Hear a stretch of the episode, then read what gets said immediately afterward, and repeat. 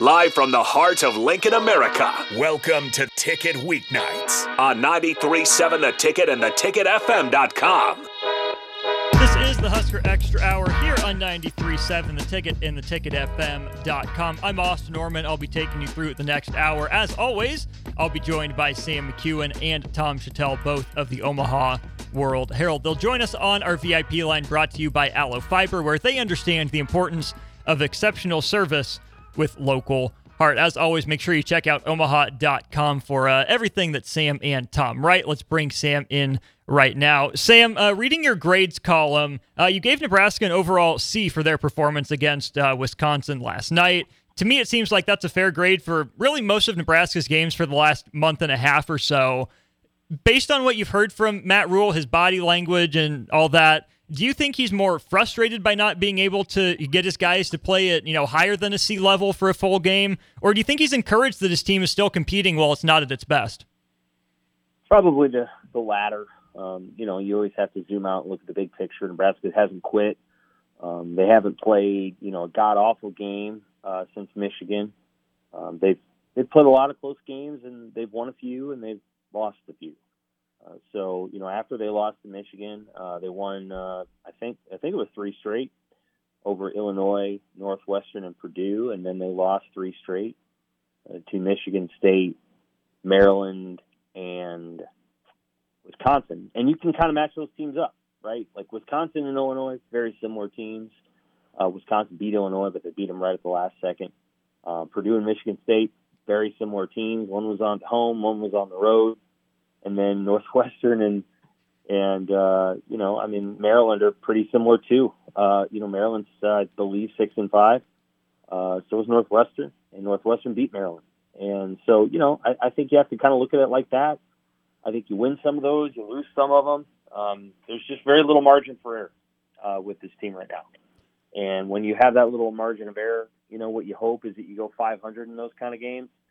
Right now, I would say that they're a little below 500 because uh, they lost to Minnesota at the beginning of the year. So, you know, that's that's just kind of where things are at. Those teams, you know, they're not perfect, but but they're they're battling. You mentioned all those teams at six and five, Nebraska at five and six. I think if you told Husker fans going into the year that they would have a shot to get bowl eligible against Iowa they take it without knowing any of the context. But if you told them that you they had five wins going into November and they'd still be searching for number six, I'm sure that would change their tune a little bit. How have the last three weeks, you know, changed or impacted the conversation about this team going into Iowa? I think fans are a little frustrated with what they see from the offense. Um, I think they've, you know, and they were frustrated by the the end of game situation last week against Maryland and I've heard some grumbling about the end of game situation this week against Wisconsin. You know, w- what I will say is that um, the Maryland thing I think was a lot more objectionable than what they did against Wisconsin. I understand people don't understand why they let the clock run there, but of course they don't get the first down, and you know things get a little interesting. So um, I, I can understand why people were frustrated by that. I I don't think I think the goal that what Nebraska was trying to do there is make sure they did no worse than the tie and then go to OT, um, and they they were able to achieve that. So I think there's some grumbling about that. I think there's some grumbling about you know not things just not feeling like they're just so, and that's because the margin of error just isn't big enough. I mean they they cannot afford to make small mistakes. And you know there's a couple programs at Nebraska that I would describe like that and then there's a couple programs at Nebraska that I wouldn't. You know, Nebraska volleyball has a huge margin of error. They just do. Mm-hmm. They can have an off night and they still win. I think they kind of had an off day today against a, a bad Iowa team, but they still swept Iowa. Uh, Nebraska baseball has no margin of error, and so they can't they can't overlook you know a midweek team, North Dakota State or whoever it is. They can't overlook that team. Nebraska football has no margin of error. They they have to play well every single time they play in order to win especially when they're in league, and they, they just haven't done it consistently enough. And so um, I think that's where they find themselves, and, and they're going against Iowa. And I'll tell you what, they can beat Iowa. They can. They can beat them. I don't know that they will, but they can. And and they'll have to they'll have to play they'll have to play well. Iowa's a good team. It's a unique team that is uh, You know, you don't necessarily look at a team that won 10-7 and 15-13 and uh, scores like that and necessarily say they're good, but but Iowa's good. They do a lot of things really well, and so Nebraska's going to have to play smart football in order to win. That's been on Nebraska's docket for a while now. They've succeeded at times, they haven't succeeded at others. We're talking with uh, Sam McKewon of the Omaha World Herald here. Sam, for people that might not understand the thought process as a coach, take them through how Matt Rhule, Marcus Satterfield, and the offensive staff handled that last drive with the chance to score the touchdown, uh, but kind of playing for the field goal, not using the timeouts. Can you say that again, too? I didn't quite hear you. Sorry. Um, for the fans that might still be questioning the end of game situation, can you kind of walk them through what Matt Rhule and Marcus Satterfield were thinking and why they they played it the way they did? Yeah, the only thing that they were really thinking of right there is that um, you know they were going for a field goal to win the game or to tie the game, and they didn't want to sacrifice that. And uh, I think the one thing that they could have done differently is when the clock was at about 40 seconds, call a timeout there on third down, before third down, run the play, and there you go. And um, you know, they they didn't do that. They waited until 20 seconds, then they ran the play.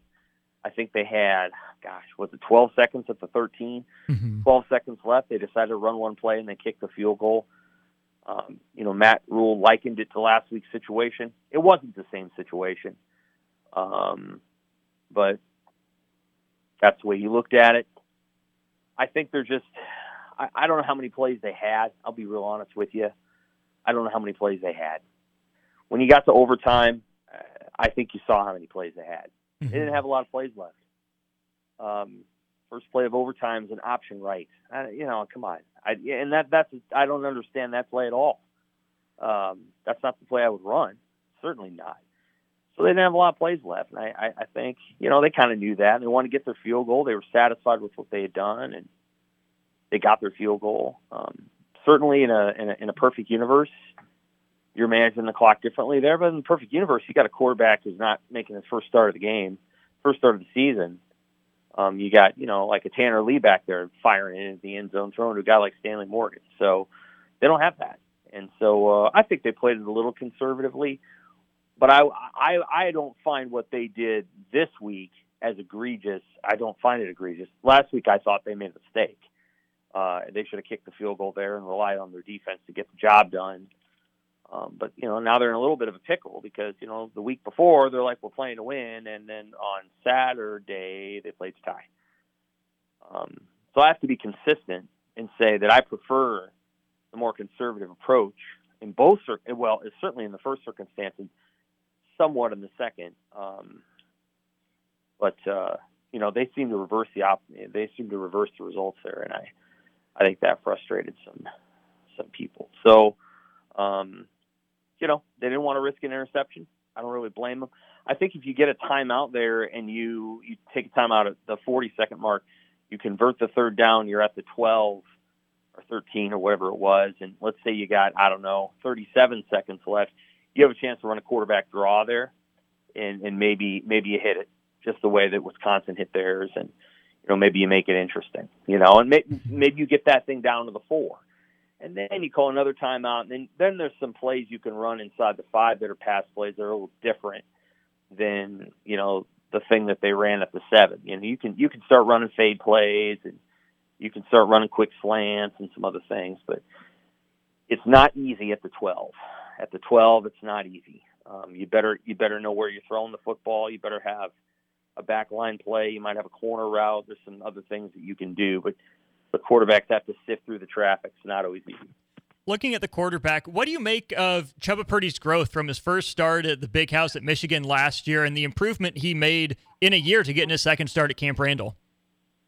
I thought he played well. Um, I thought he threw the ball, uh, got the ball out, got the ball out on time.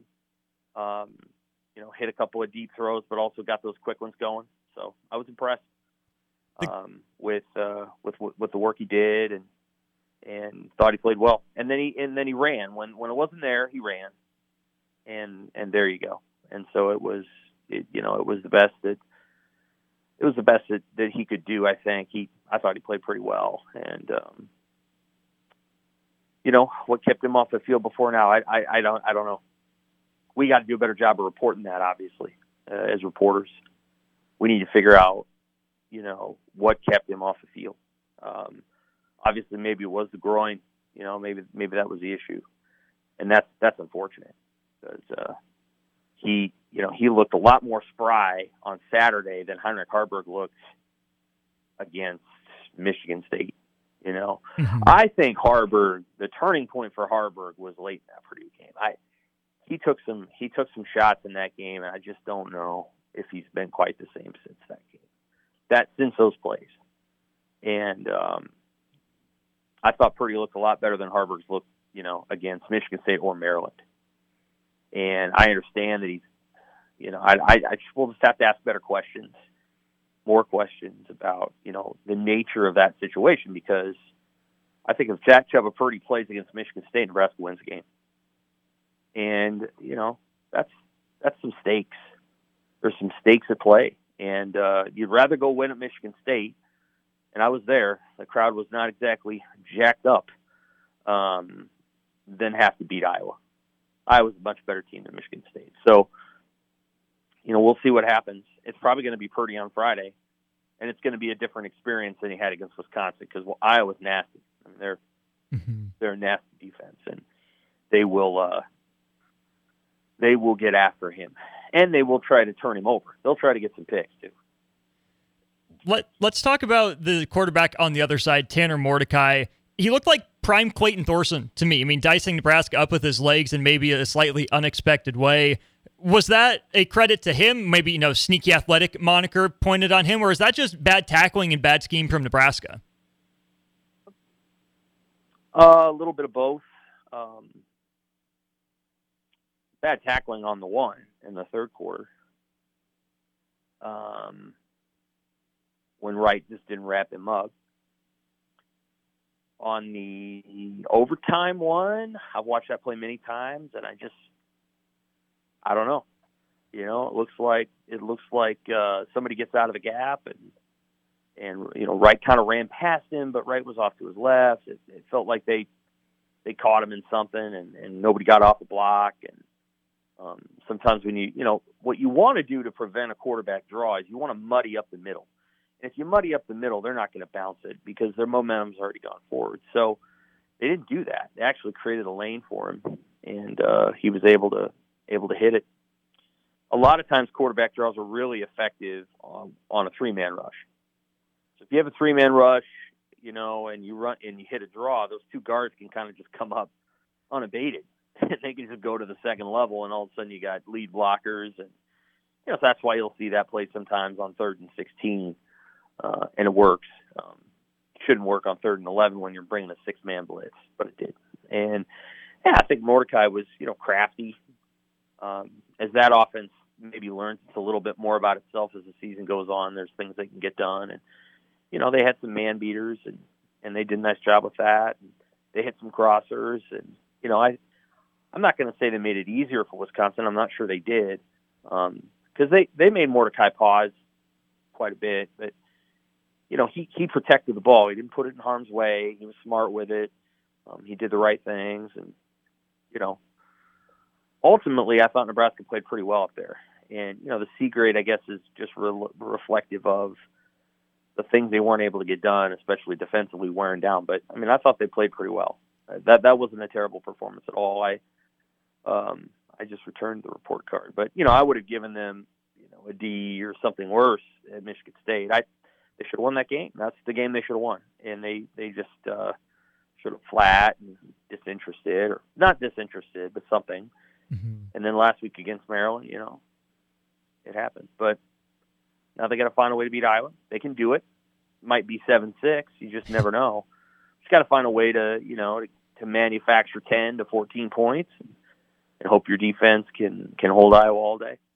What are your impressions of the Hawkeyes? Obviously, defense first, offense still struggling. Is the offense as bad as maybe people on Twitter would have us believe? And where does this Iowa defense rank compared to some of the, the really great units of years past? it's as good of an Iowa defense as we've seen in terms of its structure and its playmaking. I don't think they have maybe as much talent as they did a couple of years ago or last year, but they they have they're tremendous. Uh, they have the best punter in the nation, and that's no joke, and that's a big deal. Um, they're so well coached on defense. They do things that are just so smart uh, that it, it is hard to figure out. You know, they don't have a ton of weaknesses, so you got to try to find those, and those aren't always easy to find. On offense, they're going to run power. Um, they're not running as much zone as they they normally do. So Iowa's long been a zone blocking scheme team. They run a little less of that, and run a little bit more power I for I formation downhill, and they can run the ball. Uh, they have a pretty good running game. It's not bad. Um, you know, usually the way Iowa wants to use its run game is to run it for about 140 a game and set up a pass game that throws for you know two 220 and and keeps the chains moving and the clock clock moving and all that. They, you know, I was very comfortable scoring 21 to 24 points and, and, and calling it good. They, they don't have a problem doing that. And the only teams that really can force them out of it and make them struggle are the top 10 teams in the country Ohio State, Michigan, Alabama, you know, those teams. They can make Iowa look really stupid, but nobody else can. Uh, and so, you know, Iowa will keep it, they'll balance it out. Uh, their offense isn't overly complex, but, you know, they can block, they're physical. Um, to be very honest with you, that Iowa bothers Nebraska.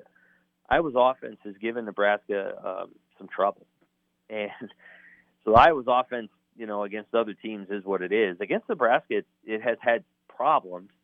I will say that Nebraska is going to run a lot of man, uh, probably, and and so I don't know that the quarterback Deacon Hill is going to run anybody. You know, he he's not going to run. He's not a runner. He's not going to beat you like Mordecai. So, you know, I think they'll they'll have some more success stopping the pass. And um, but you know, Iowa has a formula. The formula is effective. Um, it's like Wisconsin basketball when Dick Bennett was the coach. they went to the Final Four. Now, who cares if it's aesthetically pleasing? Um, they knew what they were doing, and and it's kind of like that. And you have to you have to deal with with what they bring to the table. And you know what? If you want to beat them, get better players, and or make some plays. You know, get a Trey Palmer to go over the top. That's what, that's how you beat them. And a lot of teams really struggle to do it. They come close, but they don't actually win the game. And when and guess what? It doesn't matter if you come close, especially on Friday. Um, close close won't get you a bowl game. A win will, and we'll see what kind of team Nebraska has. I was just going to say, last thing for you then, on that kind of intangible side of things, do you give Nebraska an edge coming back home fighting to get win number six after letting three opportunities slip away, um, and with Iowa having wrapped up the Big Ten West, or is Iowa, you know, not out of it intangibly because of how last year went and how Nebraska kept them out of the Big Ten uh, championship game? Oh, Iowa doesn't can't stand Nebraska, so intangibly they'll be they'll be ready. Um, no, I think last year they just Nebraska outplayed them and, and outplayed them really well early and Iowa's quarterback issues were such that you know they were betwixt and between. They were trying to trust a guy who who just couldn't get it done, and Petras, and then Padilla, uh, Padilla was the same way. Um, Padilla, however you say his name, I don't remember. Um, no, I, Iowa Iowa treats this like a rivalry. They'll they'll be more fired up than Nebraska probably will be because Nebraska's been blasé about it, and as the losses have piled up, I got the sense that they cared more and more and more. And I felt like last year they were they were able to unleash that because they weren't playing for anything other than the pride of winning that game and the trophy. You know, they knew Mickey wasn't going to be the coach. They they weren't playing for a bowl. They were just playing out of clean, old fashioned hate, you know, pride. And it showed in the way they played. I don't know how they'll play on Friday. I don't know if Matt Rhule will embrace that, you know. Um, this this this program, the university has a hard time embracing that stuff. They don't like doing it, and they should, but they don't like doing it. And so, um, Iowa has. I, I would. Their coaching. I mean, their coaches don't like Nebraska at all. So um, they've managed to make this game very personal for Iowa. Iowa will come in and play very hard. Um, but that doesn't change the fact that you know there's Iowa is limited by their quarterback play. Um, if they had Tanner Mordecai, they they might be ten and one you know, uh, going into this game. So, um, yeah, they, but they don't, and so they have to they have to do what they can do, and and they're limited in what they can do at quarterback. So, I guess we'll see. But I know. I was intangibly will have the edge because because they put a lot of energy into this rivalry and and uh, they they will take a great deal of pleasure in sending Brian Ferentz out as a winner in the regular season finale if they can. Sam McKewon, as always, thanks for the Inside Huskers Hawkeyes on Friday. We'll look forward to reading you throughout the week on omaha.com. Thanks as always, Sam. You bet. Take care. Sam joins us on our Allo VIP line where they understand the importance of exceptional service with local heart. Let's take a break. On the other side, we'll be back with Tom Shatel. He'll give his thoughts on Nebraska, Wisconsin, and a little look forward to Iowa. I'm Austin Norman. This is the Husker Extra Hour on 93.7 The Ticket. Back to the ticket weeknights on 93.7 The Ticket and the theticketfm.com. Austin Norman with you, hosting the Husker Extra Hour. Big thanks to Sam McKewon for jumping on the line just a couple minutes ago. We head back to our VIP line brought to you by Allo Fiber, where they understand the importance of exceptional service with local heart. And we welcome in Tom Shatel, also of the Omaha World Herald. Tom, Nebraska almost did it. They almost went up to Madison and won. They had a close call there last time uh, up there in Madison, had one in 2016. Uh, but yet again, Nebraska falls to Wisconsin the 10th straight time. This is a series I think the Big Ten really wanted to get off the ground. Nebraska hasn't held up its end of the bargain since joining the Big Ten. And there's a lot of factors. What do you think the biggest factor is in this Nebraska Wisconsin series not becoming, you know, Nebraska Iowa level in terms of intensity? Yeah, I just think it's it's just plain and simple that Wisconsin's had the better the, the better line play over the years, and, and they they've they they they they've also had bad, the better running backs now. You know, Nebraska for a while had had Abdullah and some other guys certainly, but they they've just blocked and tackled better. You know, Nebraska's been really sloppy over over the last decade or so, and Wisconsin is a team that does things very very solid, very very very sound in everything they do. So and they have been well coached. I I think the last couple of years Nebraska has has has matched them uh, out front. Um, you know, good God, they should have won last year, Lincoln. they just couldn't stop them on that last drive, and and then this thing. I thought this was Nebraska's. I thought that I thought this was their the best game of the season last night, and uh, probably maybe without doubt the best game that they played up there. Um, so still not good enough though. It's not because you end up in the loss column yet again. 24 17, Wisconsin beats Nebraska in overtime. And Tom, I think that's a streak that got a little run, but but not much in the, the conversation after last night's game. Nebraska not just hasn't won in overtime since 2014, but hasn't scored a point in overtime since Bo Pelini's last game and that spans you know now three coaches and and Mike Riley, Scott Frost, and now uh, Matt Rhule, Obviously, what's going on with the Huskers in overtime over the last decade?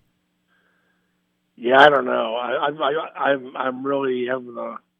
I remember the, the the the Mike Riley. How many overtime games have there been? They played one up in Madison with Riley. Um, I think six or eight of them since then. Six. Is that right? I don't yeah. remember. Yeah, I, I don't remember a lot of those. Uh, but uh, uh, that that's weird that they haven't scored. That they, you know, have had the the players to do that. Um, I guess I'll just go with the old standard uh, lack of execution. that's that's got them into the into this bowl this bowl streak as well. So I'll, I'll, I'll just go with that. So yeah, since uh, 2015, Nebraska has had uh, at Miami in 2015, at Wisconsin in 2016, Northwestern back-to-back years 2017-18, Colorado 2019, Michigan State 2021, and then this year's Wisconsin game. No points. They've lost them all, which is just an absolutely in- incredible streak. But it spans quarterbacks too. Chubba Purdy almost led a, a game winning drive last week, led a game tying drive this week, and I think he looked much more in control and in command than he did in his first start at Nebraska in the big house. What do you make of Chubba Purdy's improvement and confidence gain from his one start last year to his start last night? It, it, it, it was a, a, total revelation, Austin. It just the. I, I said before the game, the only I think I thought Wisconsin was going to win. I thought this will be ugly. Wisconsin's not playing well. Uh, Nebraska can't really score. I said for Nebraska to win this game up here, they're going to have to have something unexpected happen, something that, that it just it just kind of just kind of comes out of nowhere. And well, that's something with Chubba Purdy. We hadn't seen that all year. Uh, certainly, he hasn't played, and um, he's been hurt. But um, I think they. I mean, I'd like to see it again next week, but I think they they, they got their quarterback, um, and it just kind of happened by accident uh, because Heinrich Haarberg got hurt. Um, the guy who played last night is the quarterback that they need. Um, Chubba threw the ball right to receivers. They weren't high, they weren't low, they weren't here, they weren't there. There, I mean, he made plays. He, he got out of trouble. He was really elusive and and kind of shifty, and he was deceptively fast. Mm-hmm. The touchdown run was like, where did that come from? He went boom, boom, boom, boom, and then a couple, couple of runs, he scrambled out of the pocket and almost got the first down, but um, just very poised. Uh, and so, you know, was it perfect? No, of course not. Uh, it never is. But he showed me a lot. I, I mean, it, again, I'd like to see him back that up again, but um, I, you know, that tells me is they if he can be that guy, they may not have to go. It, it takes the pressure off off of going into the portal after the season. I think they still will, um, but I mean, I, if he plays like that, he, he I think he's going to be the guy going forward.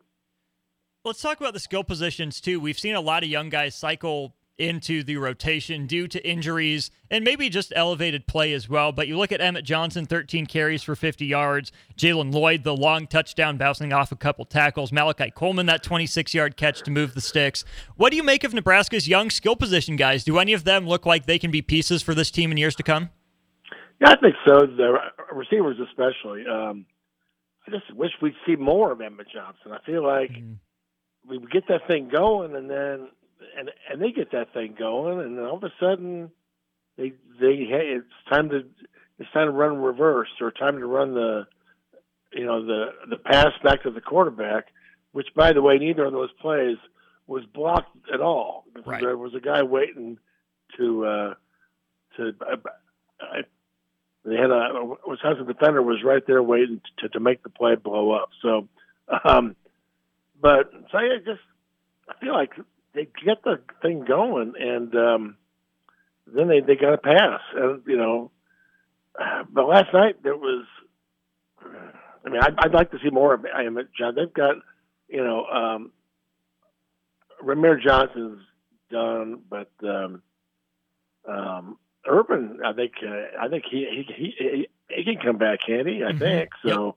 Yep. Um, I don't know. I, I think they're going to. They'll, they'll probably they'll probably make a pass out in the portal and see what else is out there.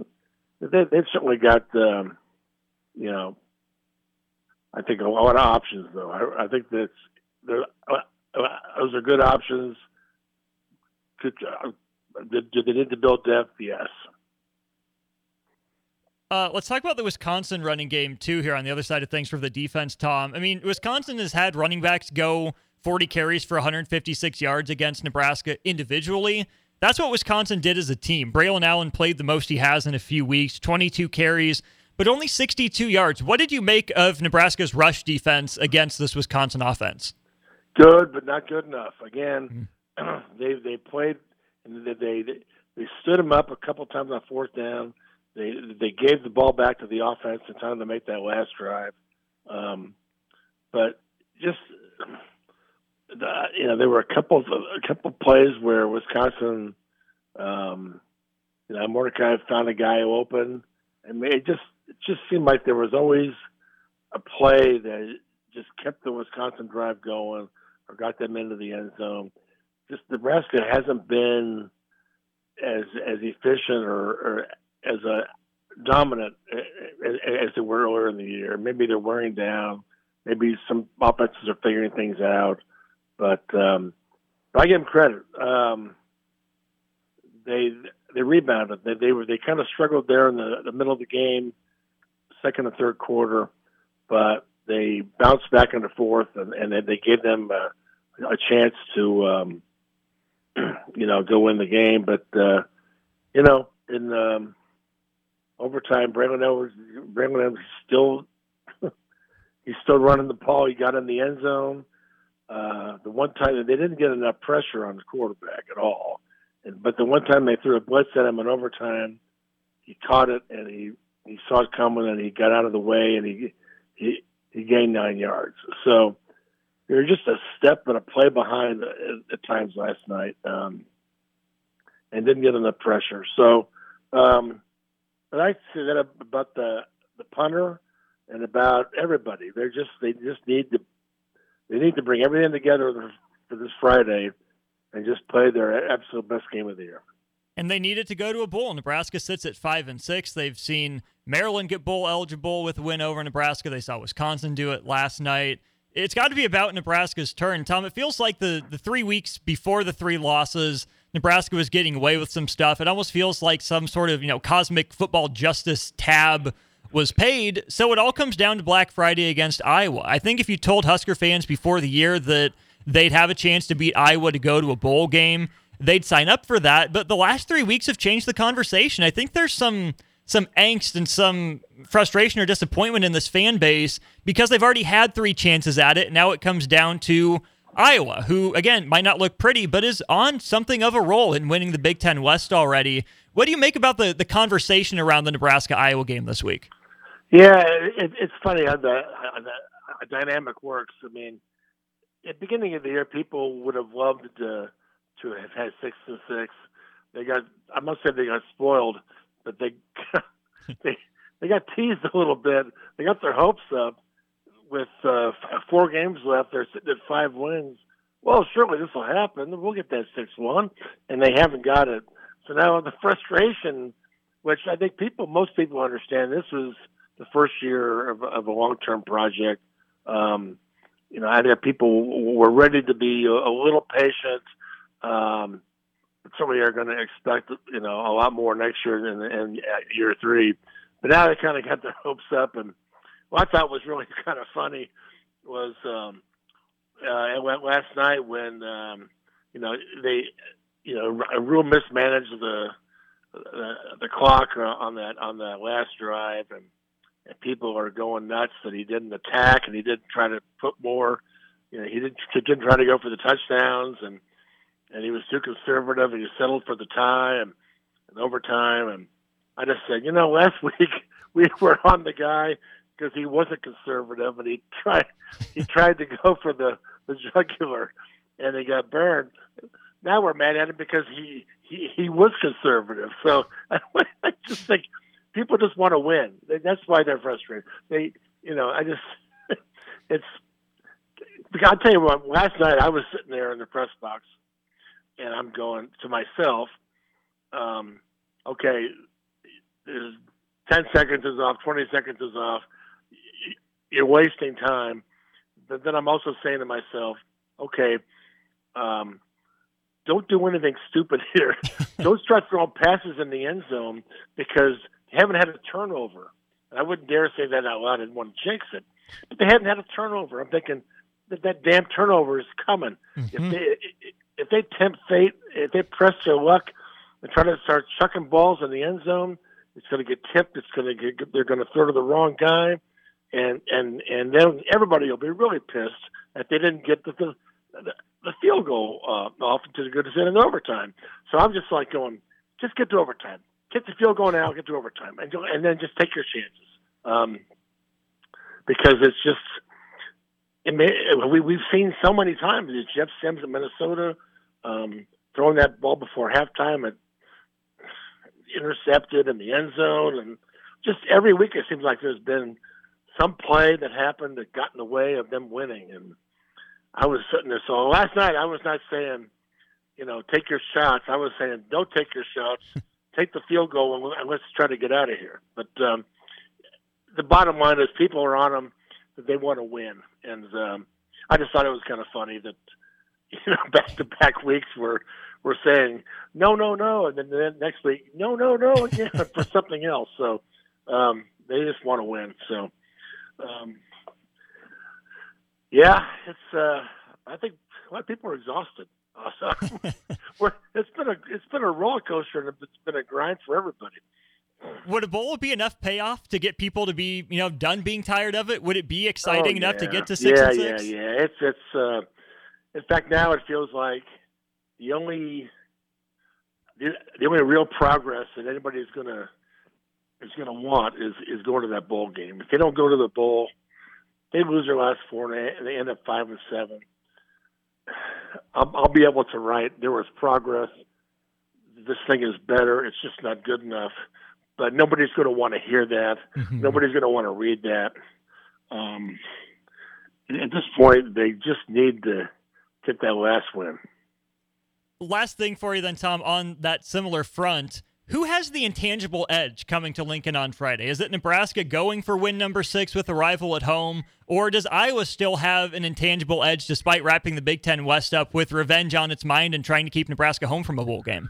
Well, Iowa's got the edge uh, there. They they have no pressure, um, and they you know Ferentz hates Nebraska already, and you know the very definition of a rivalry is is is to uh, inflict pain on your rival. Well, uh, well, what better way for them to inflict pain than to deny Nebraska going to a, bowl game? So.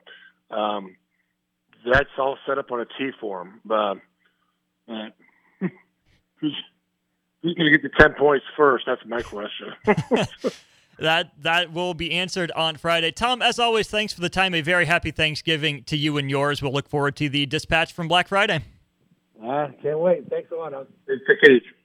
Appreciate it. There he is, Tom Shatel of the Omaha World Herald, with us on our Allo VIP line. Uh, Allo, where they understand the importance of exceptional service with local heart. We'll take one quick break. I'll wrap up the show and get you set up for the Husker Rewind. Tom and Mike, Tom Stevens, Mike Melby waiting in the wings for the Husker Rewind. That comes up next after we wrap up the Husker Hour here on 93.7 The Ticket. Back to the ticket weeknights. On 93.7 The Ticket and the theticketfm.com. Austin Norman back with you one final time here on the Husker Extra Hour. Big thanks to Sam McKewon and Tom Shatel for joining us on our VIP line brought to you by Allo Fiber, where they understand the importance of exceptional service with local heart. Joined in studio by the guys who are coming up next, Tom Stevens and Mike Melby. Guys, I said it last night. Fool us once, shame on shame on us, hmm. shame on them. Fool us twice, three times, four times, five times. Shame on Us. Shame on us. shame on us. Absolutely shame on us. Nebraska's right there. Again, I'm sure you guys will talk about it, but how do we keep letting ourselves fall for the okie doke? Well, I, I think we all watch those games at the end, knowing that Nebraska by this. Uh, I mean, how many they've lost more one score games than anybody in college football, certainly over the last four or five years. And so you know this. You've seen this movie. You just don't know how it ends. Every movie's the same. There's just a different punchline uh, at the end. Uh, this week it's just mismanagement. Oh yeah, last week was mismanagement. I guess mismanagement uh, is a theme different ways where last week you you had the explanation that hey we were just trying to to win the knockout blow and and score a touchdown where they could have kicked a field goal and won that game. This week they needed the touchdown to win the game and they settled for the field goal so it feels like there's some things to criticize and not so much the players. I think it it, it falls squarely on Matt Rhule. The management situations of the last couple of weeks. If I told you Nebraska had no turnovers at Wisconsin, you probably feel pretty good about your chances. Yeah, what one the first turnover that season. didn't even count. The last that- one. Yeah, it was the last one, and he had to make that throw. Uh, not a great throw. Probably could have been completed for a first down.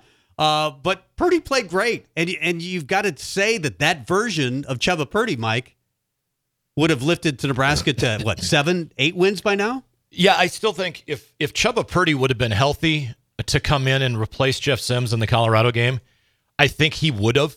I think Haarberg was third on the depth chart before the groin injury to, to Purdy. From everything that I've heard, I wasn't there. I don't know, uh, but that's kind of what I've gathered from a lot of things that have been said.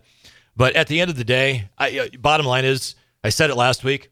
As a coaching staff, your job is to put your players in positions to be successful. And Marcus Satterfield offensively continues to put Nebraska's players mm-hmm. in difficult positions where they got to make a spectacular play or let's go be aggressive unless we can go win the game. And I, it, I mean, none of it makes any sense. I'm, How losing, I'm- I'm genuinely losing a lot of my belief in this staff, including Matt Rhule, hmm. and whether or not they can have a championship caliber team. I get it. I don't get it. steal too much of your conversation. What else is coming up on the rewind over the next couple hours? Uh, we've got Evan Bland of the Omaha World Herald. Of course, we'll talk a lot about this stuff. We'll we'll do the grades. We've got uh, the Pixa density. Tanya Taki will be on the show, Volleyball clinches. Yes. That's The right. banner's going up. and Oh, uh, a lot of Husker basketball talk today. Nice. Well, that too, and then congrats to John Walker and the uh, the Soccer. Husker soccer team Elite headed Eight. to the Elite Eight. It's really cool. Heck really yeah. cool. Tom Stevens, Mike Melby on the Husker Rewind coming up next. Once again, big thank you to Sam McKewon and Tom Shatel of the Omaha World Herald for joining me here on the Husker Extra Hour. From Husker Extra to Husker Rewind, don't go anywhere. Two hours with Tom and Melby comes your way here in just a minute on 93.7 The Ticket.